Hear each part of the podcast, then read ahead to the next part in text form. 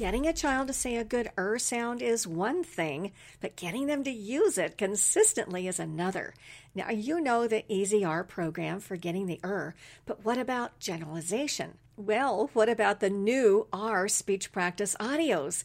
Kids love to practice them and you quickly access them via QR codes. Go to speechdynamics.com to take advantage of the 40% off sale price. Do it now. Welcome to the Speech Link. I'm your host, Sharp O'Shart, and I invite you to listen and learn practical strategies from experienced experts to take your therapy to the next level. Have you ever been responsible for a student clinician in the schools? At first glance, it seems like a fairly easy task. Just maybe demonstrate a little therapy and then let them get some therapy experience with your caseload, right? Uh, no. There's a whole lot more to it. It definitely requires some forethought, organization, and dedication. And we have the best person I know to help us do that today. Grab your pen and paper. Here we go. Today, Sarah L. Armstrong, MACCC SLP, is my guest. She is a speech language pathologist, SLP, with almost 25 years of experience. Sarah earned her undergraduate degree from the State University of New York at Binghamton and her master's degree from George Washington University in Washington, D.C. She has vast experience in the schools as well as private practice and has worked with all ages of children from infancy through high school. In fact, she started her career in the Montgomery County Infants and Toddlers Program in Maryland. Currently, since 2010, she's been the SLP at South Forsyth Middle School in Cumming, Georgia. In addition to serving students at her school, Sarah is a member of the school district's SLP Advisory Committee. Personally, she enjoys playing tennis. And as I was preparing all of this, I noticed that all of her activities begin with a T. So she enjoys tennis, traveling, training for half marathons, very cool, playing trivia, and spending time with her friends and family. Sarah and her husband, Kevin, have three teenage children and a spoiled dog child. but she says that one of her primary passions in life is mentoring aspiring SLP interns and helping them navigate their way to become certified, qualified individuals. Welcome to the Speech Link, Sarah. Thank you so much for having me. Great. It's, I'm so glad that you're here. So, right off the bat, what stands out most in your memory when you did your student internship in the schools? Um, you know, that's a really good question. There, um, it, it, was quite a long time ago, but I think that that there's two things that really stuck with me. Um, I had not a great experience um, in one aspect where I felt like I was being talked down to, but not given any guidance and that caused a lot of anxiety for me. Um, and really made me question if I was even going into the right career. Um, but then I was fortunate to have a supervisor um, in my graduate program that realized that my placement was not in my best interest. And I was able to go to a different placement where I really felt that I got valuable feedback, um, constructive criticism, um, but also, you know, a lot of positive praise uh, when I found things that I was good at um, to give me that confidence to say, okay, I can do this. It's hard, but I can do hard things. And I think that those are the memories that carried with me the most as my career progressed. Know what I would or what I wouldn't want to do if I were a graduate supervisor. Those are the things that stick in my head the most. Well, uh, that was kind of a nice way to begin. It probably didn't feel like it at the time, but you learned what not to do and what to do if you ever supervised anyone yourself. My first question here is Are there any preparations that you do or that you think anyone needs to do that's planning on supervising as far as, you know, preparing before that person comes on board with you?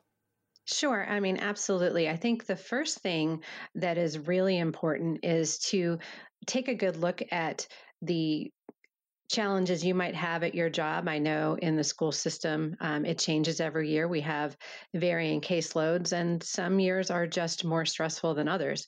Um, so I think that it's really important to ask yourself is this a good time for me to take a student? Because if you're stressed out at work, um, and you just feel like you have too much on your plate, you can't look at a graduate intern as someone to take that weight off of your plate. Um, you're there to teach them how to navigate. And I'm not saying that you shouldn't, um, you know, expose them to when things are more difficult, but certainly um, the first thing I really ask myself, I'll take a, an honest look at my schedule and say, is this the best time for me to have a graduate intern?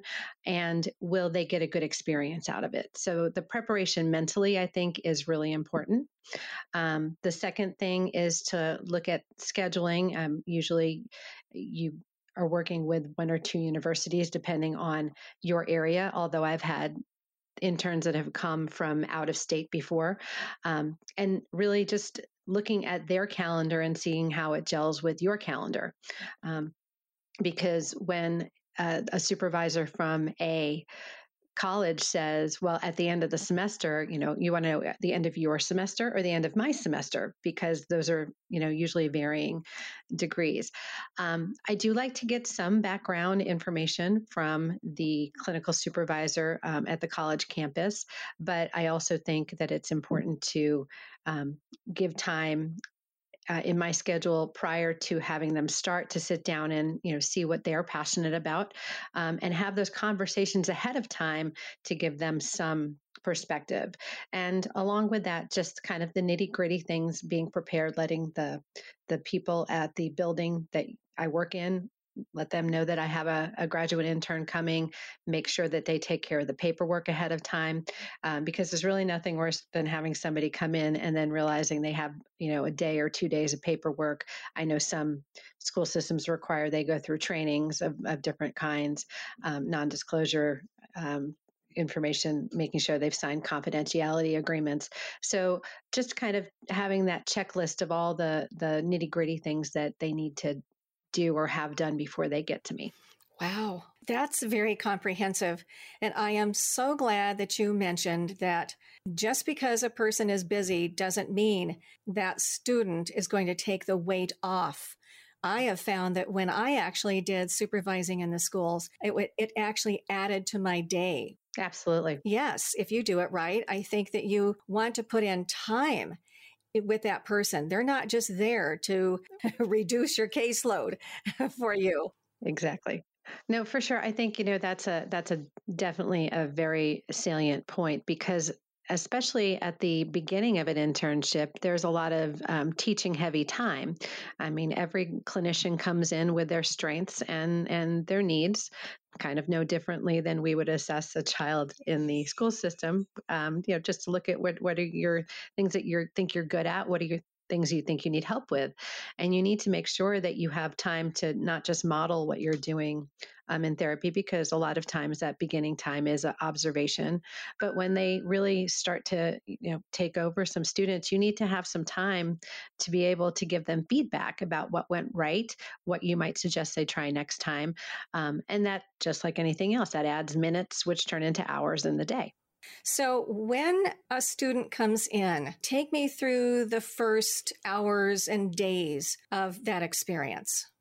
So, in in my experience, the first thing I like to do is to have a time prior to their start day um, that we could just sit down and I try to carve out an hour, maybe sometimes two hours, just to explain to them the workings of this placement because every placement is different, and every even within the same school district, uh, schools are run differently. Um, so obviously the first thing is to get them in the building and you know start introducing them to a few people without overwhelming them um, to say like you know your point people like if you're going to come in the front door you're going to see the same receptionist every day like let the receptionist know that you have that student um, so I really like to sit down with a, a student initially. And before I bombard them, though, with everything that goes on in our school, I like them to tell me about themselves. Um, fortunately, speech pathologists generally like to talk. Um, I mean, but some are shy. Um, just to say, you know, what what do you enjoy? What have you enjoyed about graduate school?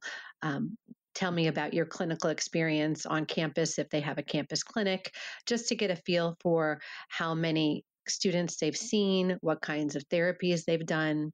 Um, you know, they might have a passion for one particular kind of student um, over another um, to see if there is any particular area that they would really like to get some more experience in. Mm-hmm. For example, my my last student that came in had said to me, "I just haven't had a lot of experience with fluency," um, and that in the school system, generally speaking, is a little less common than, say, articulation. Right. But I was fortunately able to, um, in this instant, uh, instance, provide some really good opportunities for her to work on uh, fluency therapy with some of my students. Um, so as you know, we have that that discussion, and as I tell them what kinds of students we're having this year, um, the kind of breakdown of the day, because that's another very important thing for them to know. Um, some some people I like to say find speech pathology to be an obscure job within the school system, um, especially the the higher in grade levels you get. Right. Um, so just to explain how the schedule works, and that the expectations of us in terms of making sure students get to see us, um, and then also how to communicate with the colleagues that are around us if we need anything. Um, so that really takes up a, a good chunk of time. I, I, usually find that I will sit down and talk with an intern for about an hour or so before we even ever leave my office.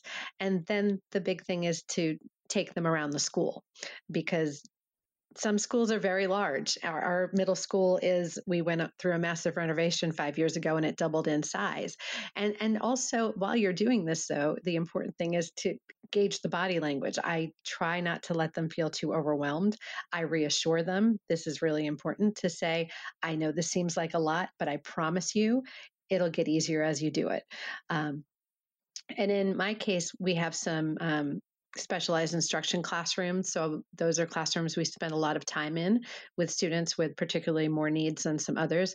Um, so it's important to me that those teachers um, or paraprofessionals get to know my graduate student to say she's going to be with me or he's going to be with me all this semester um, and we kind of go from there so i, I find that that beginning uh, at least day one is pretty much a better thing to do separate of your first day coming to to work because it gives the student some time to process.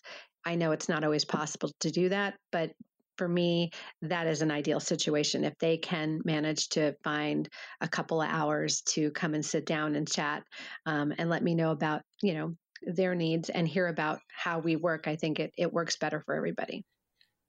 That's terrific advice. I can only imagine being a student and that student has been in the university setting for a few years and has maybe done clinical and has an hour to sit down and do case histories and you're seeing one on one typically and maybe the parent is in the waiting room and you get to interact with the parent.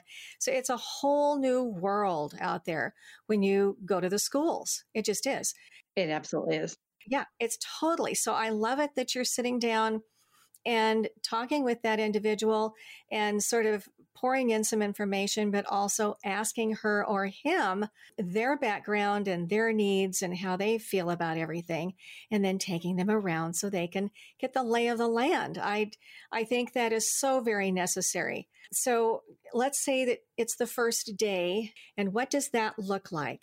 So the the very first day, I like to have prepared a, a, binder. It literally says intern binder um, to let them know that this is sort of their Bible. This is this is what they're going to be able to refer to when they need something, and we add to that as time goes on. There, depending on the university, um, I've been fortunate. Um, the past few universities I've worked with, they will send a packet of information that has expectations of the intern, expectations of the supervisor, um, and you know all the nitty gritty of how to log hours um, the necessary things that the interns need to know what they need to get done. They usually do come in with a background knowledge. These days, um, things have gone from being all on paper to on the computer, which is great. Um, but they, you know, I'll, I'll, just say, okay, this is it. And then the next thing, of course, is the schedule. Now, I have my schedule printed out week at a time. Um, it generally does not change for the course of the semester, except for some tweaking of of students that we might need to change up groups. Um, but I like to give at least that day just to say, okay, here it is. We're here. It's 8:30. We're going to hit the ground running at nine o'clock, and here's what we're going to do. And keep that chunk. I, I really do prefer to give them that one day and say, we'll talk about the rest of the week later, but we're going to get through this day. And then say, and all you need to do today is follow me around and get a feel for what's going on um, because they really do need to have some time to observe. And if you've gotten an adequate amount of time, which is typically a semester for an internship, um, you should be able to have enough time to feel comfortable that you could observe for a week. Um, for that matter, just in terms to, uh, to see the whole perspective of what happens in the course of um, a five day work week. And so I'll say, okay, here's the schedule. Keep it with you. Let's go. And with that we we go and we might go into a classroom um, most of my days do start in one of our specialized instruction classrooms i say go ahead i introduce everybody i also introduce the students um, and that can actually be very overwhelming because a lot of graduate students have never been in a specialized instruction classroom. At my school, we have a skills based autism classroom. So a lot of those students are nonverbal and have behaviors. And to your point, Shar, you said, yes, there a lot of times clinicians have gone and taken one child in done therapy with them, come back and powwow. They've not been in a classroom with four, five, seven students that all have differing, varying needs and behaviors.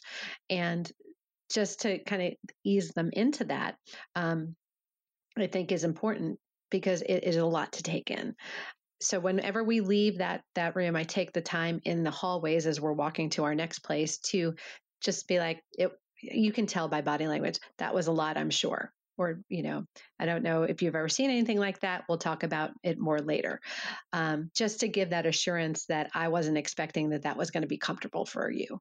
And then we really vary the day whether it might be uh, therapy within um, our therapy room or we might have to go to another classroom um, in the school building.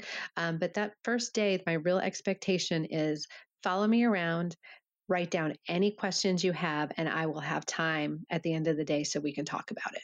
Um, and i really think that that processing time is so important.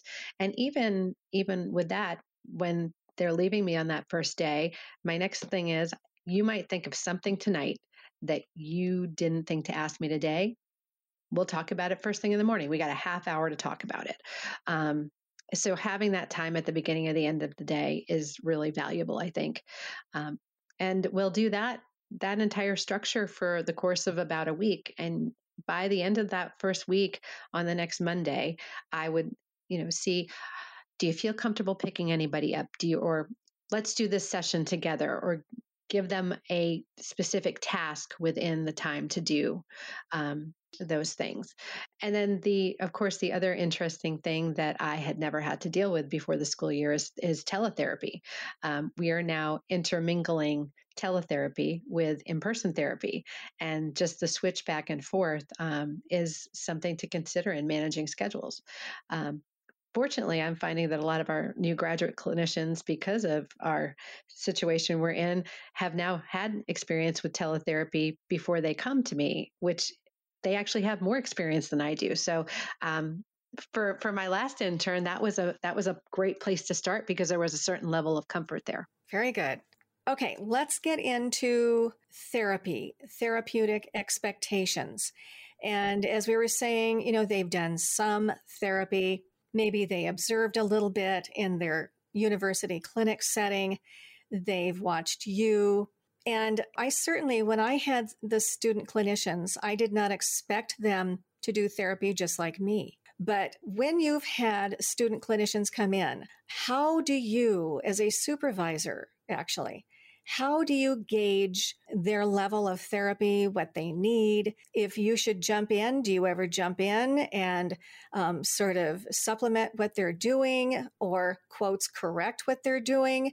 Um, let's talk about that therapy piece. Yeah, absolutely. And, you know, I think you make an excellent point, which is um, I don't take a graduate clinician in expectations that I'm going to clone myself. I think that, you know, respecting the fact that everybody's got different strengths and a lot of talent. There's a lot of talent in our field. Um, I think that that's really important.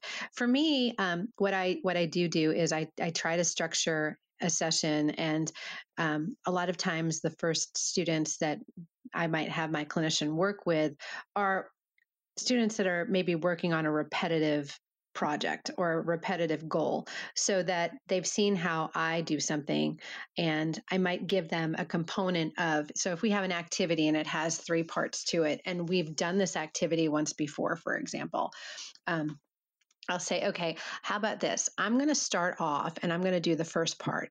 Do you want to you want to jump in and do the second part? So I have the structured activity there. Um, so I think that that you know gives them a, a, place to start a guideline.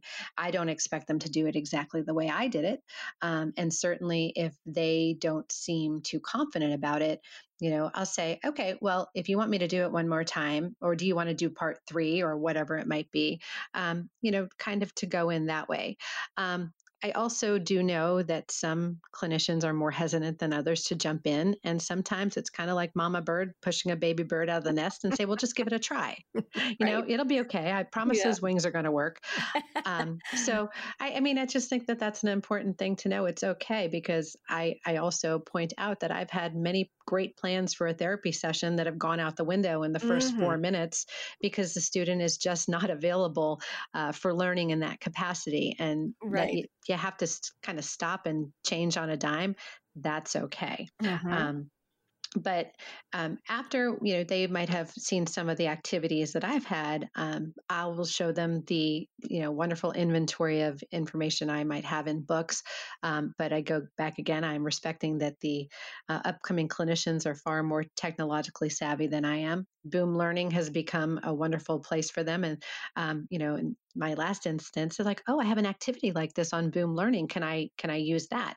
Um, and certainly so if they've got some tech savvy things that they want to try, I'm all for it. Um, and I do, I do let them them flutter a little bit because I think you know sometimes you start an activity and it's not quite going so well, but I kind of just want to see, well, let me see if they can, let me see if they can do it. And yes, especially in the first few weeks, I will jump in if there's something that you know just maybe needs to be modeled a different way or i think the conversation needs to go in a different direction. Um, i work in a middle school so um, especially you know adolescent boys can get off on their topics and we need to kind of come back to center. Um, but i think that those are great teaching moments to say you know there are certain lines that you have to to keep from a professional standpoint. It is excellent to be able to engage with your students but you do have to maintain that level of you are the adult and they need to respect you in that that realm and it is okay to not be their friend all the time. Um, you want students to especially again when kids are in elementary school they're just dying to come to speech. Um, they think you're cool and then in middle school they kind of don't want to know you but you know you need to make it enticing for them to come um, and enjoyable um, through the difficult things we have to work on but I do think it's just really important to start getting to those whys. So, um, and what I mean by that is to to talk through a student and say, okay, well, what would you do if you were thinking about an activity? And I'll, most of the time, a clinician can come up with something. Um, and then my next thing, okay, is why do you think we're going to do that, or why do you think that that's important? Just to get them thinking through the reasons of, you know, that that it's just not you know, oh, because that's what you did, so that's what I should do. No, well, let's talk about why we're going to do it. And we go from there. Mm-hmm. Very good. It's all about experience, isn't it? And we all have to start somewhere. And, you know, we don't learn unless we do. And that personalizing therapy piece is so very important. And it is something that I have learned through the years I mean, I certainly didn't learn everything that I needed to know when I was a student clinician. But I did learn that, hey, just because I started out on this track, on this particular type of therapy technique, if it's working, great. If it isn't, then I need to, to know my options and be able to adjust. And I think that adjustment piece comes with experience. And I think it's great that you are willing to allow and to encourage your students to do that. I think that's an important piece. I, I mean, I, I, do think that that that adjustment piece is is really important, and I like to stress to um, my clinicians that I make mistakes all the time, or I'm there's several students even now i'll be like i'm a little stumped on this um, you know because we've tried this and this and this and it's you know not seeming to work um, and these are the times i really find are great because i you know I, I stress to them too that we're always learning. If you think you have nothing to learn in your field anymore you you know you probably should retire because there's always so much to learn um, and i i learn every year from my clinicians. I i learn the latest things that are going on in school. Um, i you know come to realize that the focus of my graduate program is very different from the focus of a lot of graduate programs now and really kind of empowering your clinician to say hey you know what? I i am absolutely positive that by the end of the semester i am going to have learned something from you that i didn't know so um, opening up that dialogue and you know there is that i am i am their supervisor and, and we have to you know maintain that relationship. But at the same time you know i'm going to treat you as my colleague in the school because the students that you're working with don't really understand any differently that you know i'm or you are more or less of an adult quote unquote than than i am. Um, so i think that that's really important to you know just continually evolve and try different things and to to encourage that and and know that it's not a negative thing. So very very important that that they just feel comfortable in trying new things and that they have a sense of uh, support from you that it's not a test it is a learning experience Absolutely. It is not a sprint, it is a marathon. Mm-hmm. And you've got to just kind of pick yourself up on some days and say, okay, that went horribly wrong. Um, and you know what? I just learned something today. I'm going to do something different tomorrow. And it is it is just a continual process and i and i will say you kind of touched on something important which i think that if clinicians think that they are constantly being scrutinized and judged with every little movement they make, they're not going to provide effective therapy because they are so worried about what somebody else is thinking of them. Um, I'm not not saying that they shouldn't take constructive feedback um, and you know they shouldn't try and apply that but i think as a supervisor it is vitally important to say you know my most important um, job here is to better you for your career in this field. Um, so if you're not getting something you need from me, or something is making you feel uncomfortable, um, or you most importantly don't understand something i never want you to feel afraid to ask me that question um, you know i remember being a student clinician and um, asking my supervisor a question and uh, she was very dismissive with me about, I can't believe you wouldn't know that. You should have learned that in your first year of graduate school. And, and that, I mean, right. So 25 years later, that still sticks with me. I'm going, yep, but that doesn't help me. I, I still now, I still don't know what it is. And I asked you because I was giving trust that you were going to help me understand it. We learn a lot of things in theory that we don't get an opportunity to do in practice until we get into the real world. Um, and this is sort of a, a, sheltered real world to try it. And I think that, in, our, you know, the clinicians need to really feel safe in being able to ask those questions without just, you know, a ridiculous amount of scrutiny. Very good. Oh, I if I were a student, I would want to come work with you. Well, thank you. I like your approach. You know, you mentioned something about providing constructive feedback You know, I have been working with the Bureau of Education and Research, you know, for quite some time, many years. And, you know, they send us out and we do seminars and so on. And then once in a while, my uh, my quotes director comes out and observes me while I'm doing a seminar and then sits in the back row with his yellow pad and writes all day. and it's a little intimidating. I mean, even after doing seminars for 20 some years. But then I have to say, when we sit down, we go out. Um, the usual dinner is fish and wine. okay, I'm totally serious. And and he sits there with his yellow pad. But I have to tell you, by the end of that dinner and the end of that session, I'm walking on a cloud because the way that he presents it is so tactful and so helpful. I don't feel like I'm being dumped on or criticized. And basically, he provides a lot of the things that I did right first. Absolutely. And then he comes along and he has a way of providing constructive help for me. Do you have a strategy that you use when you're offering constructive help? I like I like that term constructive help. I you know I do and it's funny because you find that in the clinical setting and I've had this experience that clinicians have been taught that when you talk to parents you should present like one good thing the child did give something that they need to work on and then give something else positive on the other end um, and I think that's valuable in any scenario. Nobody, if you're going to sit there and dump on somebody the entire time, it's it's not going to be productive.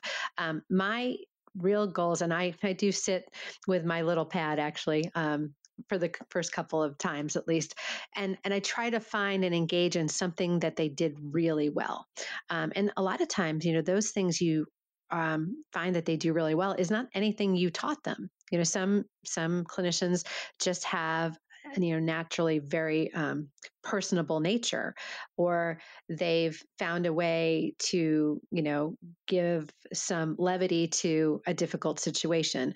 So my strategy is always to find a positive first to say you know and sometimes it's like you know what? I can really tell that i suggested that you did this because i saw that's exactly what you did in that first part um, and i think it went well. What do you think?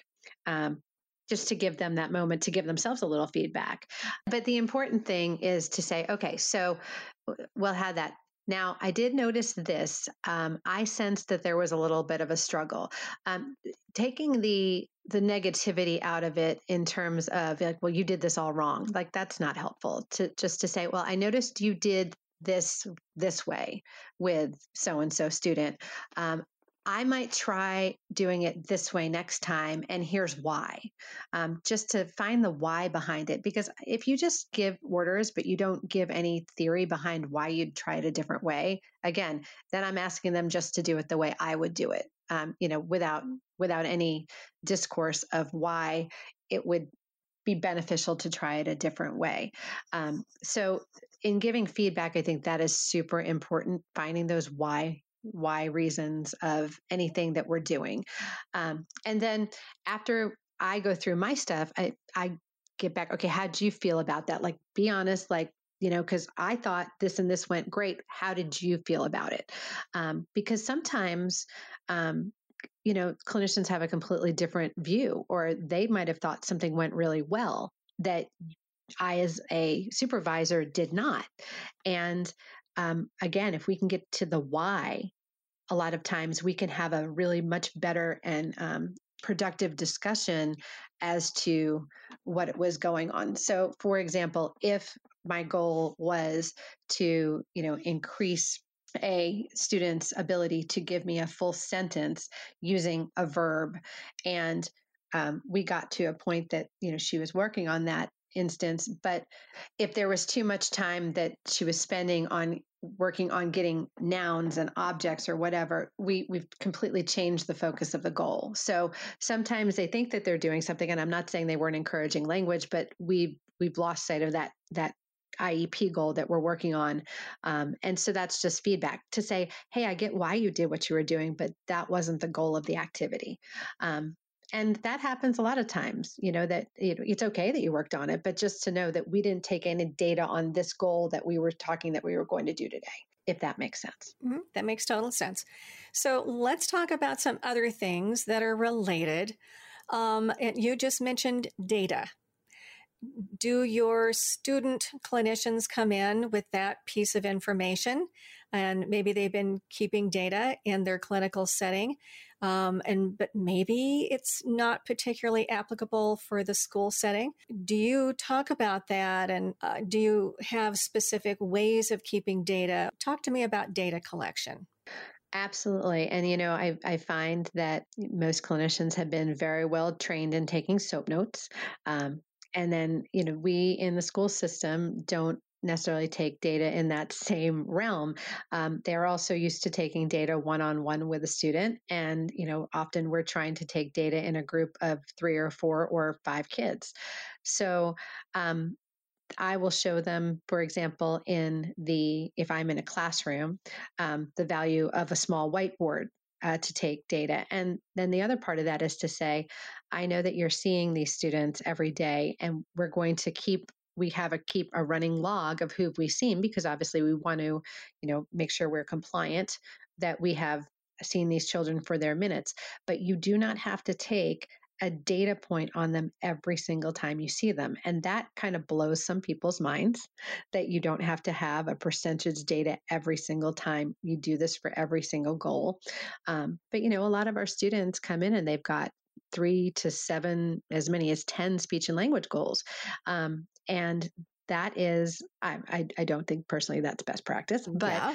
um, but to say okay but we're just going to work on these two goals today and that's perfectly fine um, and then i have a variety of um, different ways you can tally I, I usually find that they've had a couple systems that they've tried within their therapy sessions on campus and I talked, okay, well, what works for you there? What what doesn't work for you here? Um, let me show you a couple of things I have. Tell me if these would work for you. Um, and usually we can find a happy medium um, in terms of what they're comfortable with um, versus what I might have done. And when we kind of get to that point, I think a really important thing to do is we decide, okay, we're going to take data on this student today. I take data at the same time she's taking data. So at the end of the session, we can compare where our, our data is at to see if there's any matching. So if we're working on a child and we're focusing on their S sound, let's say for articulation therapy, and you know, we had 50 trials. Okay, well, what percentage did you get? This is the percentage I got. Um, and just to make sure that you're sort of on the same page. More often than not, we're within a couple percentage points of each other, which I think is perfectly fine.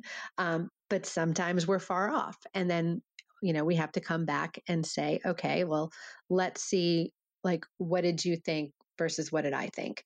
Um, and that again is part of the growing process because maybe they didn't know exactly what they were supposed to be listening for, or maybe they were targeting something in a different way. Um, but it is, it is again just part of a growth and learning process. Um, but to have those tools and you know just to say you've got this to use you are welcome to show me you know if you have your own way to do it because again when they leave me they've got to have their own system um, and there's i mean we can go on any of our great websites teachers pay teachers or um, you know any of these other sites they're available to us and 50 therapists have come up with 50 different ways to take data right. and one size doesn't fit all and i and i again that just goes back to the individual nature of what we do. Right. Oh i'm so glad to hear you say all of that and the whole idea with data collection for me is to keep the focus on the child and to see if what i'm doing is actually working. Right. Okay let's talk about report writing. Uh, is that something that you address specifically or is that an expectation that they should have it? Uh, where are you with report writing you know, and I think that's an excellent question because depending on the level of the experiences at the college level um, while they're in their university setting, um, some of them may or may not have had the chance to work on report writing. Uh, usually, they've all had some experience. Um, I know that there are a lot of opportunities now to do um, these theory cases they have online. You know, there's opportunities. They're the universities are utilizing um, basically invented cases on the computer and taking data to see um, you know can you can you do this they call it a Simucase and can you take that and write a report um, in the middle school setting we don't actually do a lot of report writing because most of the students that we have have come in already and they've had their full uh, report. It doesn't mean i don't go through it um, and then part of of that just to see if they need experience is you know i'll have maybe some kids that we reevaluate and in in our school system we don't write a full blown reevaluation report but we do write something for the the iep and so i'll say okay like we're going to give give the test you give the test and show me what you you know would report based on that information. And certainly i do have um, sample templates when you're reporting um, different tests you know just talking about um, i will give credit the universities are great about teaching mean and standard deviation um, and and all of that information that goes into using a standardized test. Um, I feel like my my job is more now than synthesizing that information um, to come down with. So not only you know being able to report what they saw, um, but how does one score relate to another one? How would you explain this to a parent? And I think that that is really important. Now I know if they're in an elementary setting, they're going to have more expectations with report writing. Um, and again, I, I do make a point while students are with me to be able to send them out to to an elementary school for a day, send them out to a high school for a day, um, to to shadow to see how different it is because like i said earlier every school is different but certainly the elementary level is very different to the high school level and um, getting those therapists to share some of the things that they have to do um, because while i'm certainly aware of the things that they do there it may not be something that we're doing um, our, on our end. So report writing, yes, it is absolutely important. We need to know how to report scores. Um, we need to know how to point out child strengths, relative strengths, and weaknesses. Um, but I think beyond that, what becomes more prevalent um, in the internship experience is we have IEP meetings, and those IEP meetings are with family members. Um, in most cases, it's mom and or dad. Um, and you need to be able to explain to them how their child is doing um, in a kind way um, you know again going back to pointing out those strengths um, but also being honest about the needs and i think for me uh, in terms of that report is knowing how to give a verbal report on on a child mm-hmm. Um, yes. i think is so very important yes Give us some of your strategies that you use when you are talking about the report and talking about whether the child is eligible or talking about the improvements, the strengths, the weaknesses of the child. What are some things and, and strategies that you use in the meetings? You know, I'm not going to sit there and just provide a lot of uh, numbers and so on. Mm-hmm. But I want to provide information that is meaningful that the person can understand. Absolutely. We talk about this a lot about, you know, I am so glad that you know how to write um, this very detailed, intricate report. Now, go through that report and think about how many of those words an average parent will not understand. Um, so we've got to find a way to communicate this in a way that has meaning to a parent and it is it is very doable. I really say a lot of times the worst thing you can do is sit there and read off of a piece of paper. Um, because if you sit there and read what you just wrote, um, we could have just handed the piece of paper to the parent and they could have read that themselves. Right. Um, that doesn't help anybody. So, um, having that dialogue with them to really let them know that you you understand their child, I think is important. I like to start off with parents, um, kind of the same thing I said, pointing out pointing out the highlights you know? Um, you know oh what a polite young man you have. He was so pleasant coming in to talk with me and i know it was a lot to take in but gosh he did a great job of staying with me you know, just for giving something to the parents because, you know, this is a very stressful time for parents. And I think that's another thing that I share with clinicians. Like, this is like stressful for you because you're learning how to do this job. Imagine being the parent of a child who's struggling in school. I mean, imagine being the child who's struggling in school and they don't understand why.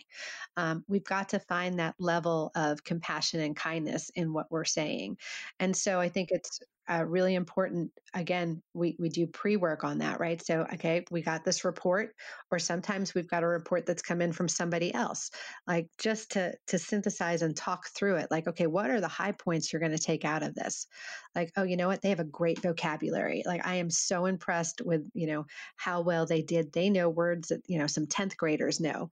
Um, that's awesome um, and that allows you to say you know um, and but you know in that that area like i really am seeing that you know where we're having the breakdown is here um, and using those kinds of words I, I think are really important. Then there's the other side that a lot of people don't talk about you know i think sometimes with the clinicians is like and if the parent disagrees with you like that's okay but we have phrases that we can use. You you don't cut off a parent and and say um, you know well that's just you're you're wrong because you know their experience is very different from yours and sometimes actually oftentimes kids are very different at home than they are in the school system and it is perfectly wonderful to let them sit there and i'm not saying to steamroll you and you know finding that balance um, but saying things like i hear what you're saying. Unfortunately we're just not seeing that in the school setting and having those those phrases in the back of your head are really important um, and then i think the other part is uh, in the teaching process is don't take anything personally I know that's really hard, um, but you know these people don't know you super well. Um, they may or may not be trusting of you, or maybe it's somebody I've even had a relationship for a couple of years. Um, everyone's going to have their opinion, we've just got to kind of have that backbone as clinicians to not take things personally and have at the same time the respect for yourself to say I'm the communication specialist here. I've been trained in doing this. I totally respect that you're the parent. I, you know, we we are not seeing your child at the same time you are. Um, but from my position and my professional opinion, this is what I'm seeing. And that's perfectly okay. Yes, yes. That is so interesting that you even brought that up. Last week, I did a podcast on parent communications during difficult situations and how to handle difficult situations. And uh, people wanted me to kind of put it in print, and then I've I've put it on my website. Actually, I put it up last night, and uh, I covered many of the things that you just talked about, and got into looking at the nonverbal signals that people do when you know maybe they are voicing one thing, and yet nonverbally it's coming out in another way. And uh, so I got very specific with those things. And that's so very important. We need to have a working relationship with the parents, the teachers, the administrators, and so on. And at some point, they need to know three things about you. And one is your heart, two is your level of competency, and three, your work ethic. Absolutely. I completely agree with you. Yeah, so very, very important. I love all that you said about that. And that's not something that is covered, I don't believe, at the university setting. I've never heard of a class that uh, that provides information on how to relate to those that we work with. Yeah, and I would agree with you because um, you know we we actually say often here that we're finding more and more that that uh, we wish that more high schools would teach soft skills in in their schools because um, those interpersonal skills are so difficult. And you know, I mean, I have been through graduate school. Graduate school for speech pathology is hard. It is a lot of information, and it's a lot of information in a two year period. And so there is so much knowledge that um, you know our field is so diverse in the areas that we cover um, to be able to touch upon each one is already a, a huge boatload of information um, but these other things are just uh, like kind of with the experience that we have we just learn as we go. And you know i i point out that i have learned how to use some of these strategies by making mistakes that you know i've learned from falling down but the most important thing is that you get back up and you try again. Right. So very true couple of other things that i'm wondering about. Let's talk about how you bring in the reinforcement information that the therapist needs to know how to do for the kids. And reinforcement can be verbal reinforcement it could be the tangibles. You know also another thing i'd like you to talk about just briefly i don't know if you provide homework for your therapy students or you know, some of those kinds of really practical things. We don't have a lot of time, but I think those are kind of important things to talk about. Absolutely, and you know, I'm glad you mentioned the uh, the the motivators because, like I said, a lot of middle schoolers are not motivated to come to therapy, and um, one of the first things that most of my interns notice is that I have what seems to be a small cafe in my room of treats and snacks, um, because candy and and carbs go a long way for making students, you know, interested in in coming to see you. Um, and a candy bar goes a long way if you need something signed to bring back in. so um, I am not beyond bribery, um, but but just to give a little levity to that but yeah. in, in all seriousness you know it just just like we um, as individuals are motivated by different things um, that we find joy in different things um, I think it's showing the clinicians that every student here might be motivated by something completely different. In some cases, um, with some of our nonverbal students, um, tangible rewards go a long way, but um, you know sometimes that's not always a feasible thing because of diets um, or other needs, and that positive praise goes a long way. Um, but it's got to be sincere, sincere praise, um, not just you know everything. Good job, good job, good job. That that just becomes really tiring tiresome, um, but really pointing out things that kids do well. Um, and not even just for our most severely impacted uh, students, but the other students that come in, if they're trying really hard uh, to get something right, you know, or fluency. Um, we've had several students, you know, just those are sometimes I, I, find clinicians because just they don't have the experience with it they're they're not sure what to do. So when a student does do their best pointing out something very specific naming the specific thing saying wow you know what? I could tell you were trying to use your stretchy speech there and it sounded really good when you got to that third sentence or that got you know maybe it's not as good as you'd like but you really improved that as you moved along. I can tell you're really trying. So there's ways to give that reinforcement and motivation information without sugarcoating it, right? Um, and even sometimes kids try something and they don't get anything right, but you can tell that they really tried.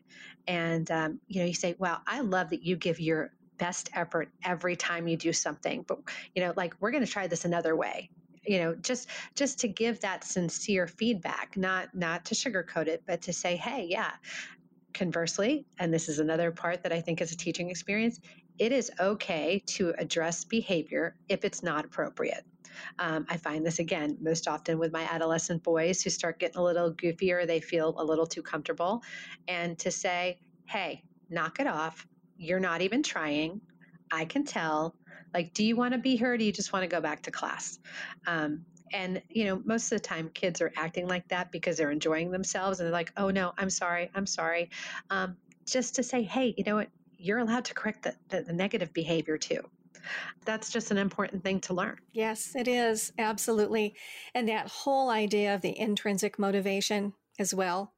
Um, because the candy bar is more of the extrinsic, but boy, those intrinsic motivators are powerful. Absolutely. And when they begin to see that they are making progress, and especially when they make those discoveries themselves, and we kind of back off from being the speech and language police and they begin to see and have a sense of their improvement wow that goes a long ways doesn't it it does and you know it's funny you should mention that because i i often say when when we're trying to get kids you know out of speech therapy um, a lot of times I'll write a goal and it's a self monitoring goal. And you know, to say, yes, you can actually take data on a self monitoring goal because you let them do and say, hey, how do you think you did? Right. Um, you know, and, and have those joys with them because I like I promise you someday they're going to like I think I did really well and you're able to say you did you totally did awesome um, you know those are those joyful moments that you kind of live for in my profession I think those are critical things that the student interns need to learn And usually you learn it along the way, but wow, if they can learn it from you right out of the gate, they're far ahead. Well, you know, you, you just really have to try to present all the the different aspects of the job. And I think one of those things that come through when when you have these experiences is I think it comes through to your clinician like not just, you know, that you have this job that you do, but why you love your job or you know why you have a passion for this and and my my hope is always that if they haven't come in finding their passion that they've at least made a step you know in a huge leap in the direction of finding those passions of things that they really really enjoy. Not every therapist is going to end up in the school system and that's perfectly okay. Um, you know, I say, I, if you had told me 25 years ago I was going to be in a middle school and I would be loving life, I would have laughed. Um, but it's an evolution and it's a process. And I think helping clinicians find their joy in what they do um, and hoping they love it as much as I do. For me, I mean, you can't put a price tag on that. Oh, that is so true. And I love it when I get emails or I'm talking with, with SLPs and they say that they love their job. You know, and you have offered so many great points of information that's really going to give the student clinician a great start. And I appreciate everything that you said. If I could leave you with one thought um, for the therapists out there, I think that if, if there's one thing that to keep in the back of your head is that I tell clinicians all the time these little humans you talk with are humans. They are living and eating and breathing and sleeping just like we do, and they have worries and dreams just like we do. And I think it's so important to put that human factor over the therapy factor because when you put the human factor first, you make better connections and you get more out of the experience, and usually you see more progress. So keep the faith. Very nice. Thank you, Sarah. I appreciate you. Yes, absolutely. Mm-hmm. Bye bye. Bye. Thank you for listening to the Speech Link. Please check out my other offerings at my website, charboshart.com, and also speechtherapypd.com. See you next time for more interviews, information, and insights. Until then, thank you so much for all that you do with your speech kids. Be well, and God bless.